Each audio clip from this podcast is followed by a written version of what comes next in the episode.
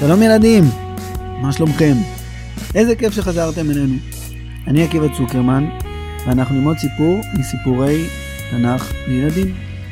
אבל לפני כן, הודעה מהילדים שלי, טוביה וזוהר. רגע לפני שנתחיל, אני רוצה להזכיר לכם שאנחנו שמחים מאוד על כל ילד וכל מבוגר שמאזין לנו.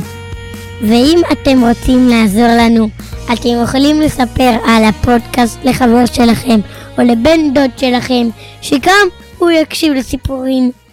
ויש עוד דרכים לעזור לסיפורי תנ"ך לילדים לגדול. אתם יכולים לדרג אותנו באפליקציה שבה אתם מאזינים. זה מאוד יעזור לנו. אפשר גם לתרום לנו כסף בביט או בפייבוקס. יש פרטים בדף של הפרק. רבים מכם תורמים ועוזרים לסיפורי תנ"ך לילדים לגדול ולהיות מקצועית יותר. תודה רבה לכולכם, ועכשיו לסיפור. בפעם הקודמת, אתם בטח זוכרים, סיפרנו על המתנות שהקדוש ברוך הוא הבטיח לשלמה. אחרי ששלמה ביקש לב שומע לשפוט את עם ישראל. וסיפרנו גם על כך שהשם הבטיח לשלמה שהוא יהיה החכם באדם. ושלמה לא ידע. זה קרה כבר ההבטחה הזאת? אני באמת כזה חכם?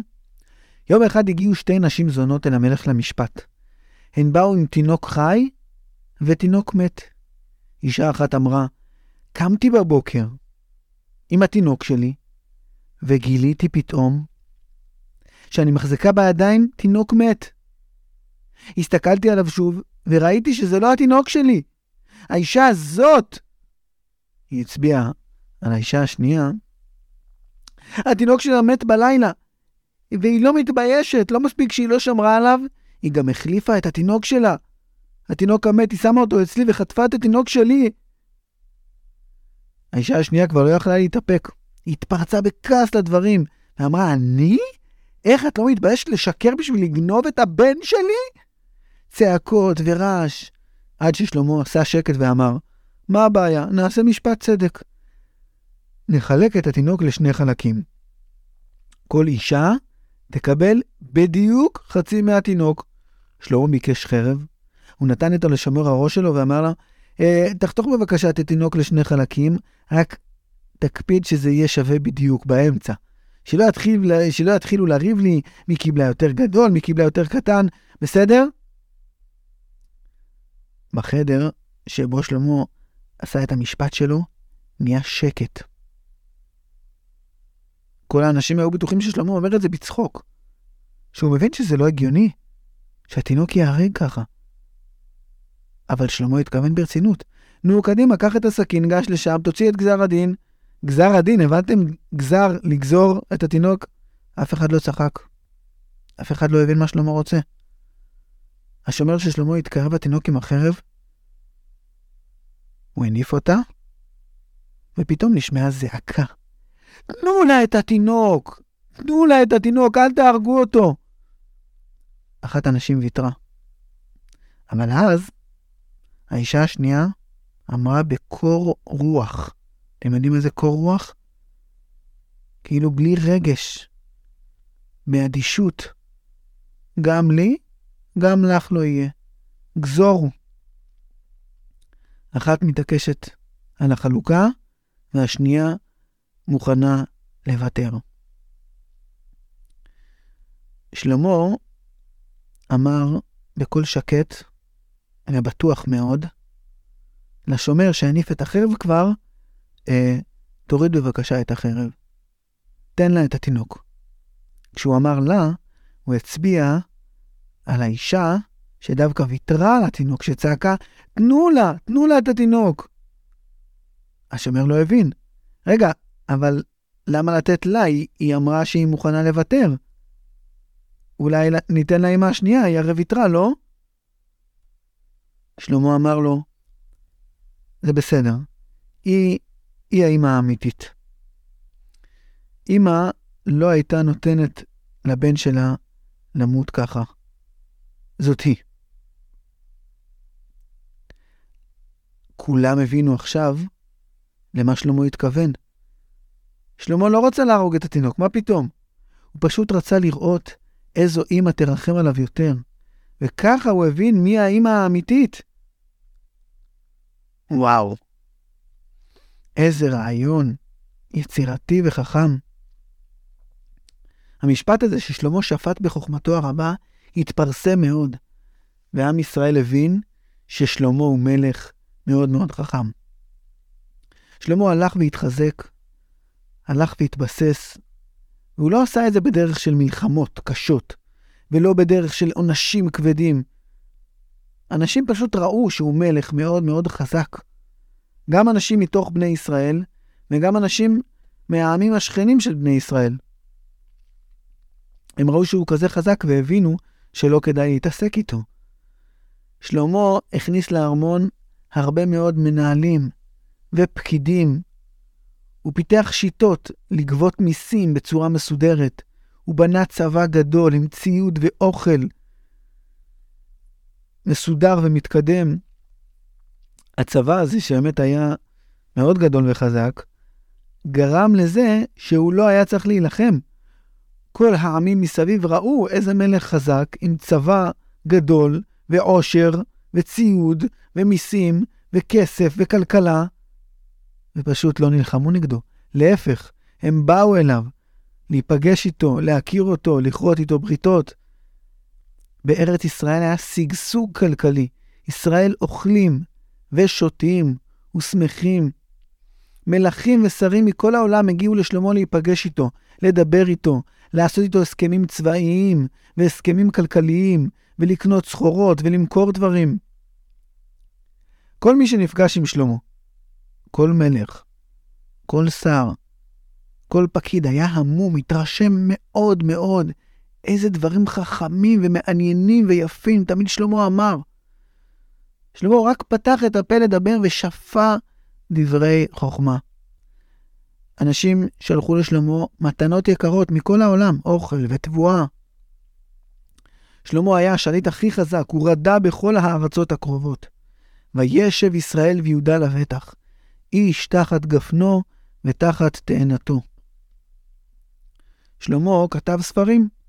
הוא כתב ספרי משלים, ספרי חוכמה, ספרי שירים, ספרים על העולם, ספרים על בעלי החיים, ספרים על הצמחים, ספרים על בהמות, עופות ודגים, ספרים על עצים, על ארז, ספרים על שיחים, על אזוב.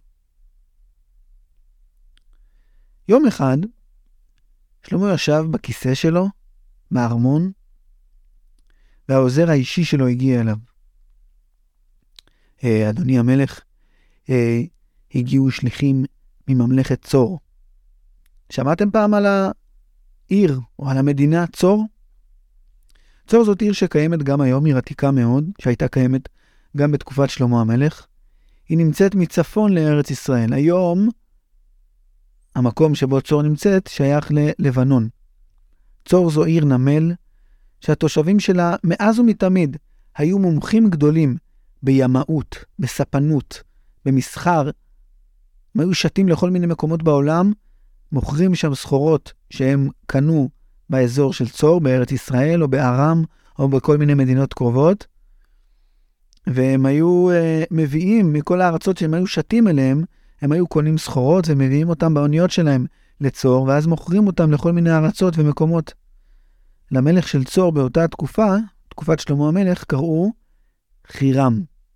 חירם היה מלך ותיק ומבוגר, בן ברית וחבר קרוב של דוד המלך.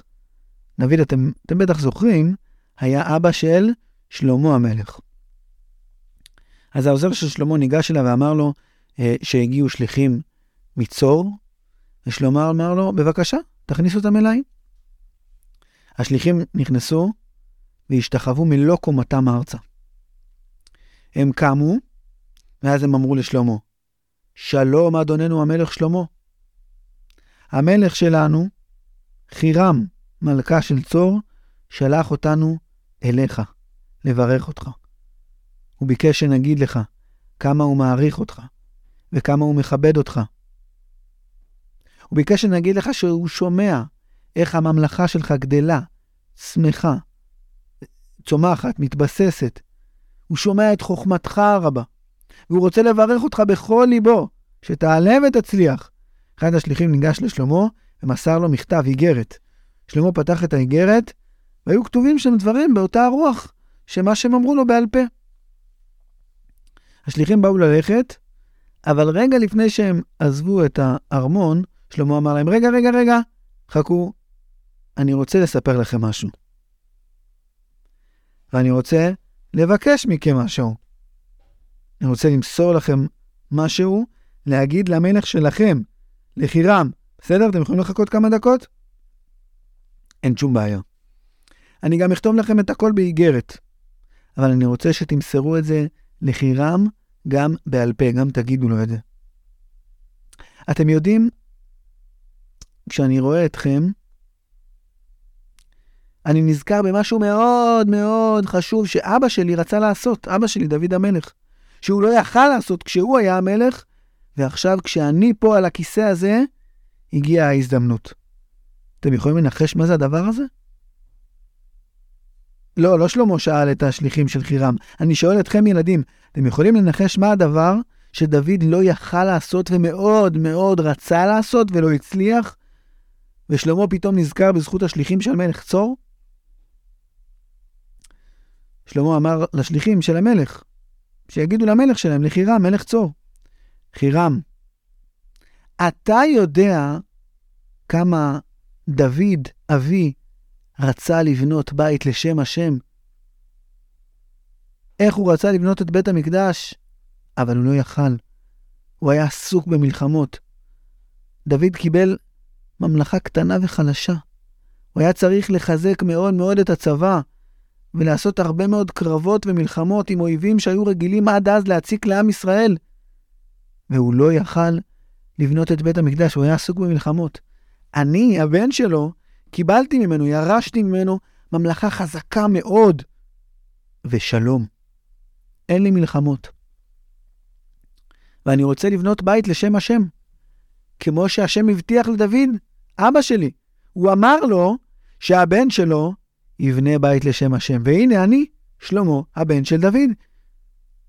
ואני מספר לך את זה, אתם זוכרים, זה שלמה אמר לשליחים של מלך צור שיגידו לו. אני מספר לך את זה, שלמה, מספר לך את זה, לא רק בגלל שאתה ואני חברים טובים. אני רוצה לבקש ממך שתעזור לי בזה. בצור, בלבנון, יש עצים אדירים וחזקים, עצי ארזים. ואני צריך בשביל בית המקדש הרבה מאוד ארזים, הרבה מאוד עץ. הבעיה היא שלנו בארץ אין כמעט ארזים. וגם לשלוח שליחים ועבדים שיכרתו ארזים בלבנון, אז כמובן שאני צריך לבקש ממך רשות. ואני לא אעשה את זה בלי לבקש רשות. אבל יש לי עוד בעיה. ארזים אלו עצים ענקיים, צריך ציוד מיוחד בשביל לכרות אותם. וצריך גם אנשים שמומחים ויודעים לכרות את העצים הללו. אני רוצה לבקש ממך שתצווה את עבדיך שיכרתו בשביל בית השם עצי ארזים. אני גם אשלח עבדים שלי, שיעזרו להם כמובן, אבל אני חייב את העזרה שלך, את הציוד שלך, את הרשות שלך, את המומחיות שלך בכריתת ארזים. אתה מוכן לעזור לי בדבר הזה? השליחים של חירם יצאו מהארמון של שלמה ועשו את דרכם חזרה לצור. הם הגיעו אל המלך שלהם עם המכתב של שלמה. הם אמרו לו גם בעל פה. היה מפגש מצוין עם שלמה. הם סיפרו לו כמה שלמה מרשים וחכם.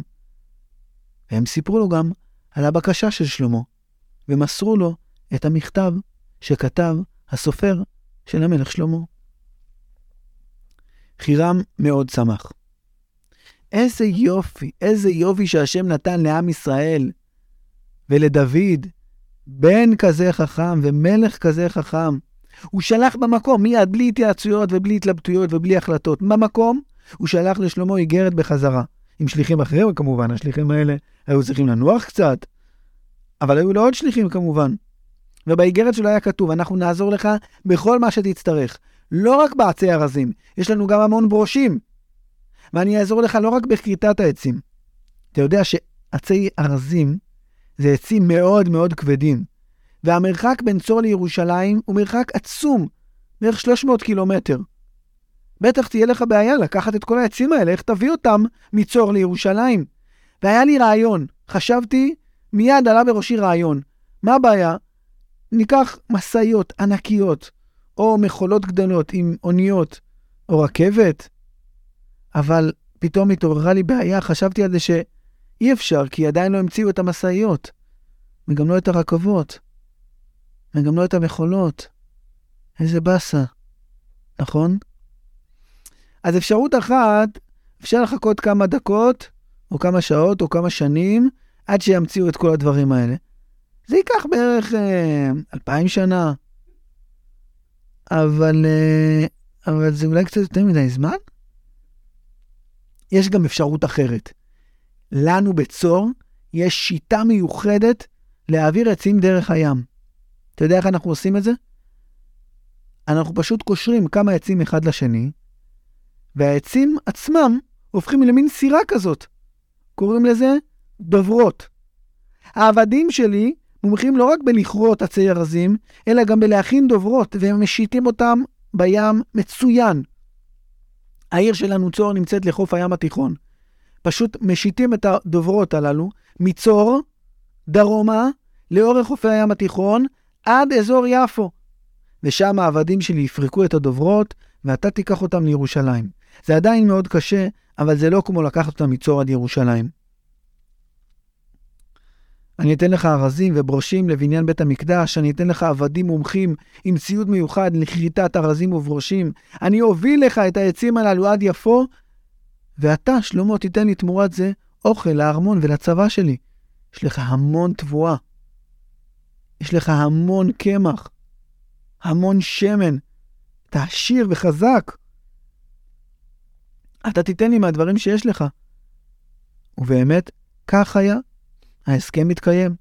חירם נתן לשלמה ברושים וארזים, ושלמה נתן לחירם קמח ושמן זית.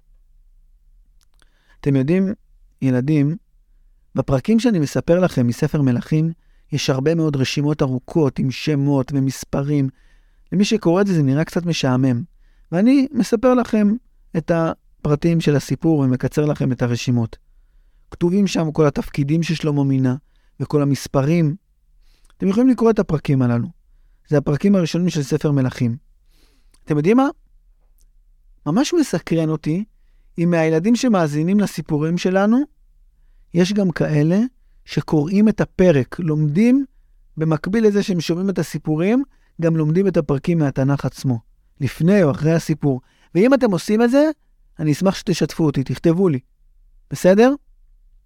עכשיו, אני רק רוצה להגיד לכם, בלשון של התנ"ך, של ספר מלכים, את הכמות של הקמח והשמן ששלמה נתן לחירם. תקשיבו טוב, 20 אלף קור חיטים ו-20 אלף קור שמן. האמת היא שאני לא יודע בדיוק כמה זה קור, אבל אני כן יודע מה זה 20 אלף, וזו כמות מאוד מאוד גדולה. שלמה רצה להתחיל את העבודות לקראת בניית בית המקדש, אבל הוא היה חייב לקחת מס מהעם. הוא היה צריך כסף, הוא היה צריך חומרים, הוא היה צריך תבואה, והוא היה צריך עבדים. מה עושים? איך משיגים את כל הדברים האלה? אתם יודעים שגם היום צריך לשלם מיסים. בכל מדינה משלמים מיסים, וגם במדינת ישראל. שלמה גם גבה מיסים בשביל הצבא שלו ובשביל כל הדברים שהוא בנה ועשה, וגם בשביל בית המקדש. היו אז, בתקופה של שלמה, כל מיני דברים שאנשים היו צריכים לשלם במיסים שלהם. כמובן שכסף, זה המס העיקרי שמשלמים היום. אבל אז היו גם נותנים תבואה. אדם שהיה מגדל חיטה, היה צריך לתת מס קמח. אדם שהיה מגדל תמרים, היה צריך לתת מס תמרים. אדם שהיה מגדל זיתים, היה צריך לתת מס, נכון מאוד, שמן זית, אדם שהיה לו צאן, היה צריך לתת מס, כבשים, בדיוק. אבל עכשיו שלמה היה צריך עוד מס, מס של עבדים. הוא היה צריך עבדים שייסעו לצור, יעבדו ביחד עם כורתי העצים של המלך חירם, הוא היה צריך גם עבדים שיחצבו אבנים בשביל בית המקדש בארץ, בארץ ישראל, לא בצור. והיה צריך בשביל זה אלפי אלפי אלפי עובדים. שלמה היה פקיד אחד, שקראו לו אדונירם. היה אדם מאוד מאוד מסודר, הוא הכיר הרבה אנשים בכל הארץ. שלמה ביקש ממנו, אתה, אדונירם, תהיה אחראי על המיסים. אתה תגבה את כל המיסים, ואני צריך, תקשיבו טוב, 30 אלף עובדים, שמעתם טוב? 30 אלף, אלף עובדים שייסעו לצור, לעזור בכריתת עצי הארזים. בסדר? ובאמת אדונירם דאג לו לזה. וכל העבדים האלה היו נחים חודש ועובדים חודשיים. נחים חודש ועובדים חודשיים. יש לי שאלה אליכם. שמעתם פעם על, על סוג כזה של מס שאנשים הולכים לעבוד בשביל המדינה שלהם וצריכים לקחת עבוד, הפסקה מהעבודה ומהמשפחה ולעבוד בשביל המלכות, בשביל המדינה? יש לכם רעיון לסוג כזה של מס? זה גם קיים היום? מה אתם אומרים? אז האמת היא שכן. גם היום בארץ ישראל, במדינה שלנו, יש מס דומה. למס הזה קוראים צבא, או מילואים. שמעתם על הדבר הזה? שמגייסים אנשים שיעבדו? אה, נכון, זה באמת מאוד מאוד דומה. המילואים של שלמה פשוט לא היו להילחם או להתאמן בשביל מלחמה, לא היו לצבא, אלא לעבודה של כריתת עצים וחציבת אבנים לבית המקדש. לצורך חציבת האבנים, שלמה גייס 70 אלף עבדים. המערכת של שלמה עבדה קשה מאוד לגייס מספיק עובדים מתאימים לכל המקומות שהיה צריך בשביל בניית בית המקדש. העובדים עבדו מאוד מאוד קשה. הם כרתו עצים, סחבו, חצבו אבנים. הם חצבו אבני גזית. אתם יודעים מה זה אבני גזית? אבן שמוציאים אותה מהאדמה, היא בצורה מאוד מאוד פראית, לא בצורת מרובע, אי אפשר לשים אותה בתוך בניין. והיו פעם, לפעמים בונים בניינים מאבנים שהן לא מסוטטות, אבנים פראיות כאלה, זה נראה בניין מאוד מאוד מוזר ופרימיטיבי. אבל שלמה עשה אבני גזית, אבנים שסיטטו אותם. אנשים, אומנים מיוחדים, עם כלי עבודה מיוחדים, שהפכו את האבנים שהם חצבו לכמו לבנים מרובעות. תדעו לכם, זה היה מאוד מאוד קשה, לא היו להם טרקטורים ומשאיות. היו להם כלי עבודה שהיום נחשבים מאוד מאוד מאוד פשוטים. אמנם ביחס למה שהיה אז, בתקופה הזאת, היה להם את הציוד הכי משוכלל והכי מתקדם שיש, אבל זאת הייתה עבודה קשה מאוד, שדרשה גם מומחיות. ושלמה הכין את כל החומרים, את האבנים ואת העצים. ואז, בשנה ה-480 ליציאת מצרים, זה קרה. אתם יודעים מה קרה? אתם מתארים לעצמכם מה קרה? אתם רוצים לנחש מה קרה? אנחנו נספר על זה, בעזרת השם, בפעם הבאה של סיפורי תנ"ך לילדים. תודה רבה שהאזנתם לנו. להתראות.